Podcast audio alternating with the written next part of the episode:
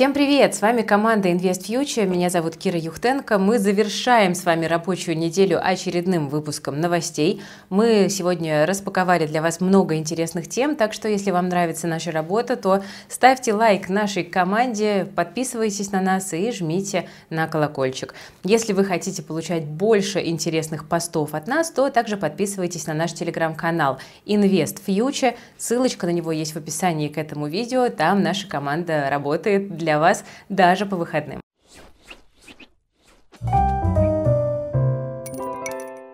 Перейдем к новостям. Мы сегодня сфокусируемся на фондовом рынке. С 31 июня Московская биржа планирует изменить режим расчетов на рынке акций и облигаций с Т плюс 2 на Т плюс 1. Для людей, которые не инвестируют, может звучить ругательно, поэтому давайте расшифрую. Что такое режим Т плюс 2? Это когда расчеты за покупку-продажу активов завершаются только через два торговых дня. То есть вы должны подождать два дня, прежде чем получить свои деньги или свои акции после совершения сделки на бирже бирже. Но в новом режиме Т плюс 1 срок ожидания сокращается до одного торгового дня. И теперь расчеты по покупке и продаже будут завершаться на следующий день после сделки. Это на самом деле хорошая новость, и это значительно облегчит инвесторам процесс торговли и позволит им быстрее получать доступ к своим деньгам, когда это необходимо. Для дивидендных инвесторов это тоже, кстати, хорошая новость, потому что в режиме Т плюс 2 нужно было покупать акции под дивиденды за два дня до закрытия реестра инвесторов. И, соответственно, сокращение вот этого срока до одного дня дает инвесторам преимущество, дает больше времени, чтобы принять решение о покупке акций под дивиденды. Так что прогресс к нам шагает широкими шагами. Тут важно отметить, что в течение одного или двух дней после продажи активов полученные деньги фактически находятся на счете у брокера, а не на вашем собственном брокерском э, счете, банковском счете. Да? Э, многие на самом деле, кто инвестирует, этого не знают. И это ограничивает возможность немедленного использования э, денег. Каждый брокер, конечно, имеет там свои условия и комиссии, но в общем случае это так. В Тинькофф, кстати, вот условия самые комфортные, не реклама. Вы можете вывести деньги на карту сразу после того, как вы актив продали. Или можете купить новые ценные бумаги там, без комиссий. В БКС и Финаме после продажи актива вы можете сразу же купить э, что-то новое без комиссий. Но вот для того, чтобы деньги деньги вывести, вам придется подождать там, один или два дня. В Альфа-банке вы можете сразу же вывести деньги или купить новый актив, но с вас будет взиматься комиссия за использование вот этих денег брокера до завершения расчетов на бирже. Так что, на самом деле, можете уточнить у своего брокера, что у него по условиям, если вы не интересовались этим моментом. Идем дальше. Произошло долгожданное событие, случился дивидендный гэп в акциях Лукойла. Очень много внимания в последние недели было к этой бумаге приковано, и инвесторы гадали, как же себя рынок поведет после того, как акции одного из самых крупных эмитентов в индексе Мосбиржи э, падают. Я проговорю Э, некоторые аргументы за и против покупки акций Лукойла, которые мы сегодня с вами опубликовали в нашем телеграм-канале Ивстокс. Пожалуйста, подписывайтесь тоже, если хотите получать информацию от э, нашей команды по фондовому рынку оперативнее, а не дожидаться вечернего выпуска новостей на YouTube. Но главное, пожалуйста, помните, что решение должно быть основано на вашей собственной оценке и анализе, а мы только лишь делимся своим мнением и никаких рекомендаций ни в коем случае не даем. Ну, как выглядит картина в целом? Есть аргументы «за». Лукойл – это компания со стабильной, относительно длинной историей выплат дивидендов. Но тут нам с вами нужно понимать, что будущие выплаты зависят от финансовых результатов компании. И Лукойл является одной из самых эффективных российских нефтяных компаний на данный момент и довольно успешно переводит свои поставки на азиатские рынки. Хотя еще в начале введения санкций казалось, что Лукойл пострадает э, больше всего всех, но э, в реальности оказалось несколько иначе. Э, это из плюсов, но есть и аргументы против. Например, вот аналитики Сбера прогнозируют снижение прибыльности российского нефтегазового сектора в целом, и это, конечно, тоже коснется и Лукойла. Ну, а если будет снижение прибылей, то, соответственно, и дивидендов таких э, жирных и интересных мы больше не увидим. Но тут нужно помнить, что аналитики всего лишь делятся своим мнением, и не факт, что произойдет в реальности именно так, как думают в Сбере. Но, тем не менее, э, мнение это тоже можно учитывать. Вообще, импорт российской нефти в Индию за год вырос в 14 раз, а как раз Лукойл – это вот один из главных бенефициаров этого процесса. Так что вроде бы все хорошо. Но есть нюанс, мы уже про это говорили, но напомню, что расчеты проходят в индийских рупиях, их ликвидность в России очень низкая, и в итоге что получается? Деньги оседают на счетах в Индии, а наши компании не могут ими нормально и комфортно распоряжаться. Вообще, кто-то скажет, что российский рынок сейчас выглядит перегретым, он растет и растет и практически не корректируется, поэтому падений тут тоже нельзя исключать. Это тяжело отнести к полноценным рискам, но ситуация уже вот сейчас многих настораживает, да, как будто бы многие бумаги уже стали дороговато. Идем дальше. Тут у нас ВТБ поделился информацией по размещению э, своих акций дополнительному на рынке. И второй банк страны планирует провести второй этап доп. эмиссии. И в рамках этой доп. эмиссии банк надеется привлечь почти 170 миллиардов рублей, 169,5. Это уже вторая часть доп. эмиссии для ВТБ. Первая позволила привлечь 149 миллиардов рублей, и она в марте этого года состоялась. То есть компания уже получила значительную поддержку со стороны инвесторов инвесторов. Она собрала, кстати, предварительные заявки на сумму порядка 120 миллиардов рублей. И это говорит о том, что в общей сложности банк может привлечь около 320 миллиардов рублей в рамках обеих частей э, доп. эмиссии акций. Но Тут есть самые интересные детали. Заключается она в цене размещения, потому что она ниже текущего рыночного уровня на 15%. И новость о доп. ВТБ сюрпризом для рынка не стала, и это отразилось на динамике акций. В начале дня акции ВТБ открылись снижением, они достигли минимума на отметке в 2 копейки, но дальше в течение дня котировки потихонечку, потихонечку восстанавливались, и под конец торговой сессии зафиксировали аж даже рост почти в 5%. То есть это говорит нам о том, что рынок положительно реагирует на новости о доп. эмиссии, и инвесторы постепенно начинают снова покупать акции ВТБ. Казалось бы, да, никогда не простят ВТБ за большое количество косяков, но нет. В целом, доп. эмиссия является частью стратегии ВТБ, потому чтобы укрепить свой капитал, привлечь новые инвестиции и увеличение доли государства в капитале банка до 76,5 почти процентов, там 76,4. Это говорит о том, что банк стремится укрепить свою финансовую устойчивость. Что по этому поводу аналитики нам говорят? Ну, вот, например, в Финам э, считают акции ВТБ недооцененными и дают целевую цену на уровне почти 3 копейки на горизонте 12 месяцев, то есть нехитрыми расчетами мы можем понять, что это потенциал роста почти на 30%. Э, представители Финама говорят, что худшее для ВТБ, по всей видимости, осталось позади, и банк уже функционирует в обычном режиме. Это подтверждает является сильными результатами, которые ВТБ продемонстрировал в первом квартале 2023 года. Но в целом консенсус прогноз Финама поддерживают и многие другие инвестдома тоже. Падение акций ВТБ ждут лишь в Рекомтрасте, такой не супер, может быть, популярный инвестдом, но, тем не менее, кстати, с достаточно грамотной командой. Там предполагают, что цена может быть ниже на 13% и близкой к той, по которой будет проводиться второй раунд доп. эмиссии. Ну, что касается меня, то я стараюсь бумаги ВТБ обходить стороной уже давно, потому что компания постоянно оказывается героем каких-то скандалов, ну и отношение к акционерам там, к сожалению, пока оставляет желать лучшего. Поэтому я, пожалуй, подожду, пока ВТБ все-таки свою репутацию для меня сможет выправить. В центре внимания рынка не только доп. эмиссии ВТБ, но и прогнозы от аналитиков ВТБ о будущем фондового рынка. И вот что интересно. ВТБ тут взял да и убрал двух любимцев э, российских инвесторов из своего списка топ-10 лучших акций. Это «Газпром» и МТС. Аналитиков ВТБ напугали трудности э, газового нашего гиганта, ну а МТС, по мнению экспертов, просто уже исчерпал свой потенциал для роста. Как выглядит обновленный топ-10 от ВТБшных аналитиков? Туда входят Сбер, Самолет, Лукойл, ММК, НЛМК, Роснефть, Мечел, Интеррао, Ростелеком и ВУШ – да, вы правильно поняли. ВУШ аналитики ВТБ сегодня оценивают лучше МТС и Газпрома. Газпром действительно испытывает немало проблем сегодня, с этим, наверное, сложно поспорить. Да, основной экспортный рынок компании ушел в небытие, приходится тратить миллиарды долларов на новые инвестиционные проекты. Ну и в России налоговая база у компании очень высокая. Об этом ранее говорил э, топ-менеджмент компании. И Газпром сегодня явно не топ-1 российского рынка. С этим, мне кажется, уже все инвесторы как-то свыкли прониклись. Но что там по МТС? У компании это в целом все хорошо. МТС все наращивает количество клиентов в сети, растет банковское направление компании, МТС не скупится на инвестиции, да, старается вкладывать деньги даже в нейросети, в виртуальные реальности, там, ЦОДы и так далее. Инвесторам такие новости, в общем-то, нравятся, и в 2023 году акции прибавили более 40%.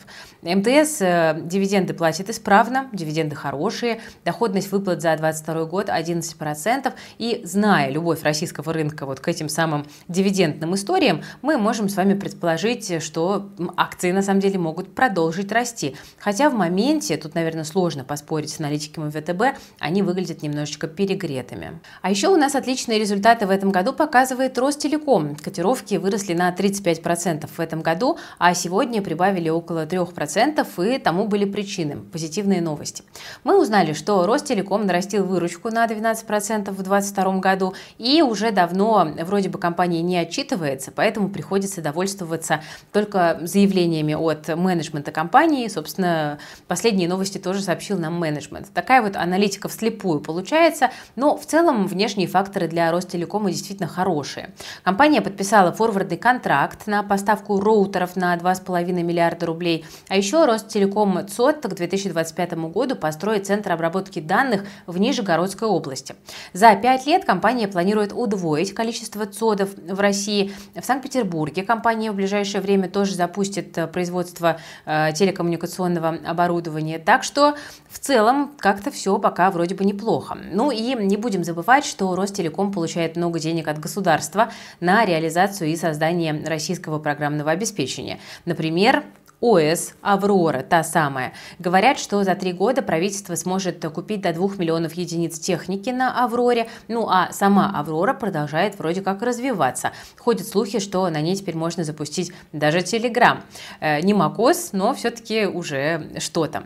Ну и, конечно, рынок ожидает дивидендов от компании, мы постоянно к этому дивидендному фактору возвращаемся с вами, и вроде как они действительно обещают быть. Ожидают в районе 6 рублей на акцию за 2022 год, это около 8% дивидендной доходности. Неплохо для растущей компании, которая может стать одним из бенефициаров ухода иностранных компаний с российского рынка.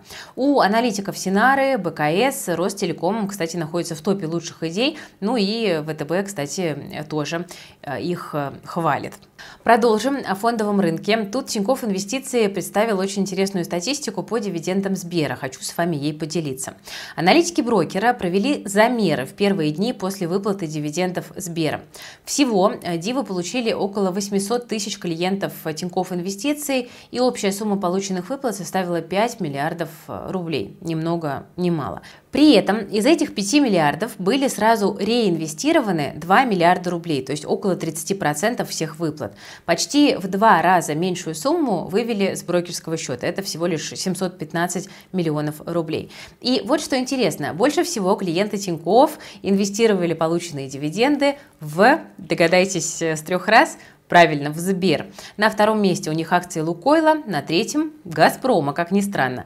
Э, такое вот забавное различие в аналитике частных инвесторов, э, потому что одни убирают Газпром из топ-10, а другие продолжают активно инвестировать. Да? Брокеры убирают, а инвесторы все равно покупают.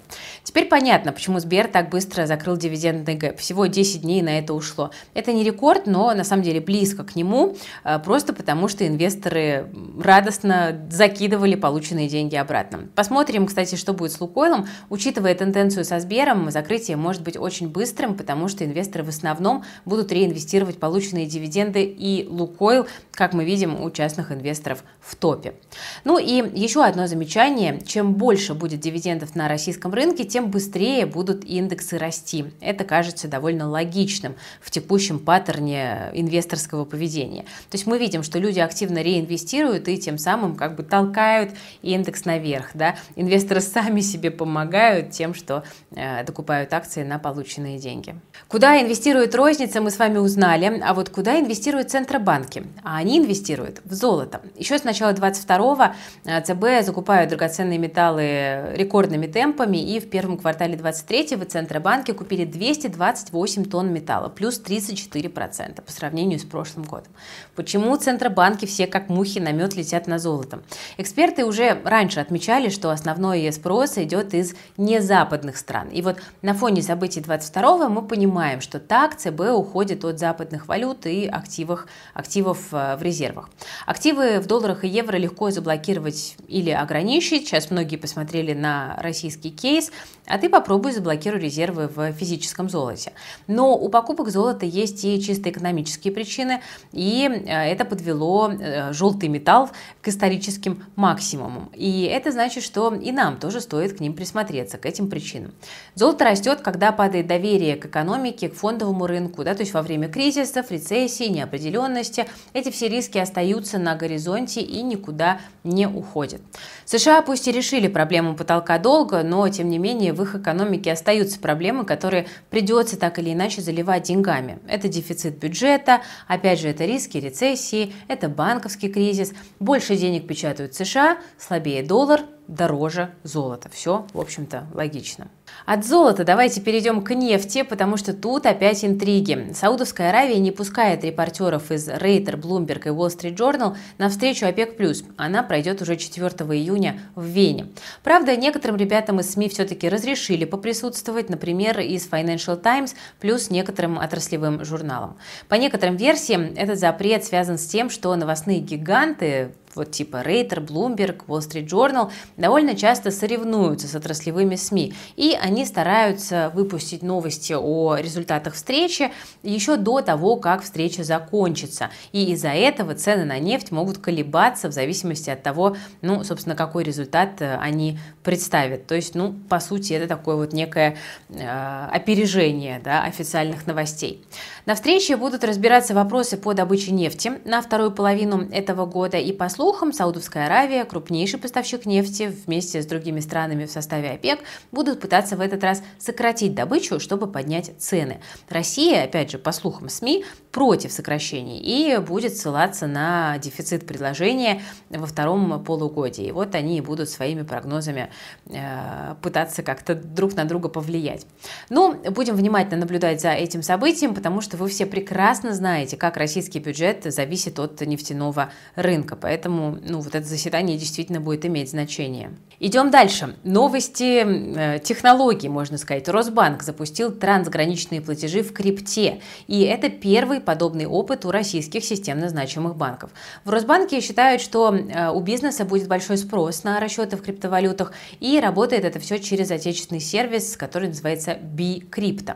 Для совершения сделки компания-клиент должна сообщить, что у нее есть необходимость в операции в крипте, и после этого зарубежный поставщик выставляет вот соответствующие требования. Заказчик вносит фиатные деньги для покупки криптовалюты, средства получает Bcrypto, и она осуществляет все необходимые переводы дальше.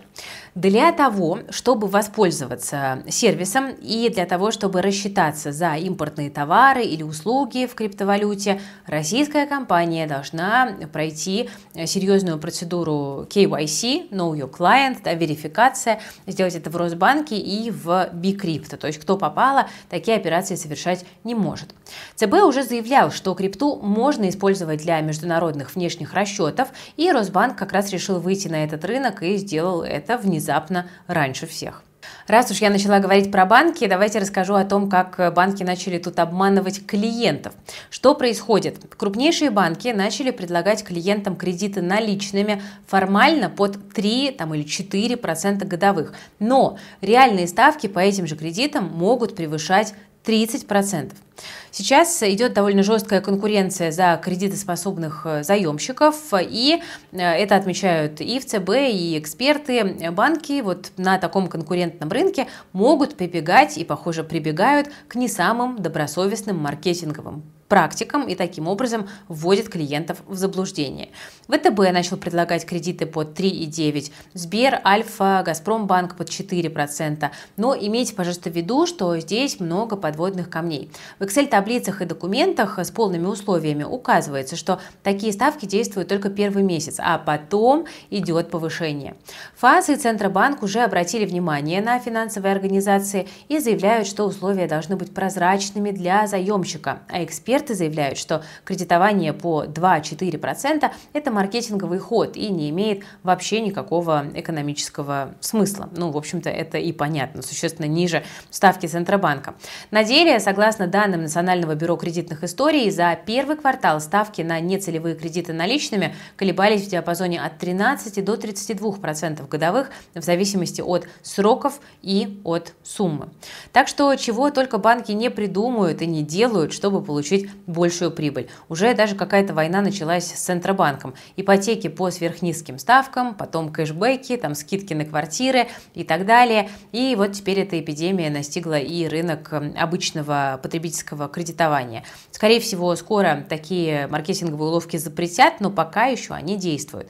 Поэтому всегда читайте договор и уточняйте все условия. Такие низкие ставки – это обман, потому что бесплатный сыр, как вы прекрасно знаете, находится только в одном месте. Ну, в смысле, только в мышеловке. А вот бесплатная дача в городе – это реально. Ну, то есть, конечно, нет, но тут попалась достаточно интересная новость про москвича, который взял да и построил дачу прямо на крыше многоэтажки. Вот захотел и построил. Об этом необычном кирпичном жилище на крыше изначально сообщил актер и телеведущий Вячеслав Манучаров, которого крайне впечатлила и возмутила наглость его хозяев. Когда именно здесь появился домик Карлсона, он не уточнил, но написал, что э, уже э, провели свет и установили стеклопакеты. Следующим этапом, э, пишет актер, были бы грядки с картошкой и бассейн. Так он написал в своем телеграм-канале. Ну, в общем, действительно довольно забавно выглядит. Дом расположился на крыше многоэтажки в Хамовниках на Фрунзенской набережной, но, впрочем, в планы его обитателей, по всей видимости, вмешался капитальный ремонт, в рамках которого эту тайную виллу и обнаружили, и теперь ее должны снести. А вот кто там жил и каким образом строительство вообще допустила управляющая компания, это очень интересный вопрос. Ну а за электроэнергию, которую расходовали э, квартиранты, судя по всему, платили просто жильцы дома. Хорошо, что туда еще отопление не провели и архитекторы раскрыли до того, как он успел там обжиться. Но позже стало известно, что э, у этого Карлсона даже есть еще и соседи. В общем, какая-то абсолютно удивительная история. Ну, кстати, в Дагестане Дагестане был тоже похожий случай, правда, там масштаб был несколько покруче. Владелец дома, видимо, совсем как бы не стеснялся и строил свой пентхаус на крыше многоквартирного дома. В общем, очень это все интересно. Ну что же, друзья, на этой дачной летней ноте мы с вами сегодня заканчиваем. Я желаю вам хорошего отдыха. Сейчас уже многие поедут на свои реальные дачи за город, а не на крышу многоэтажки. Так что отдыхайте, набирайте сил.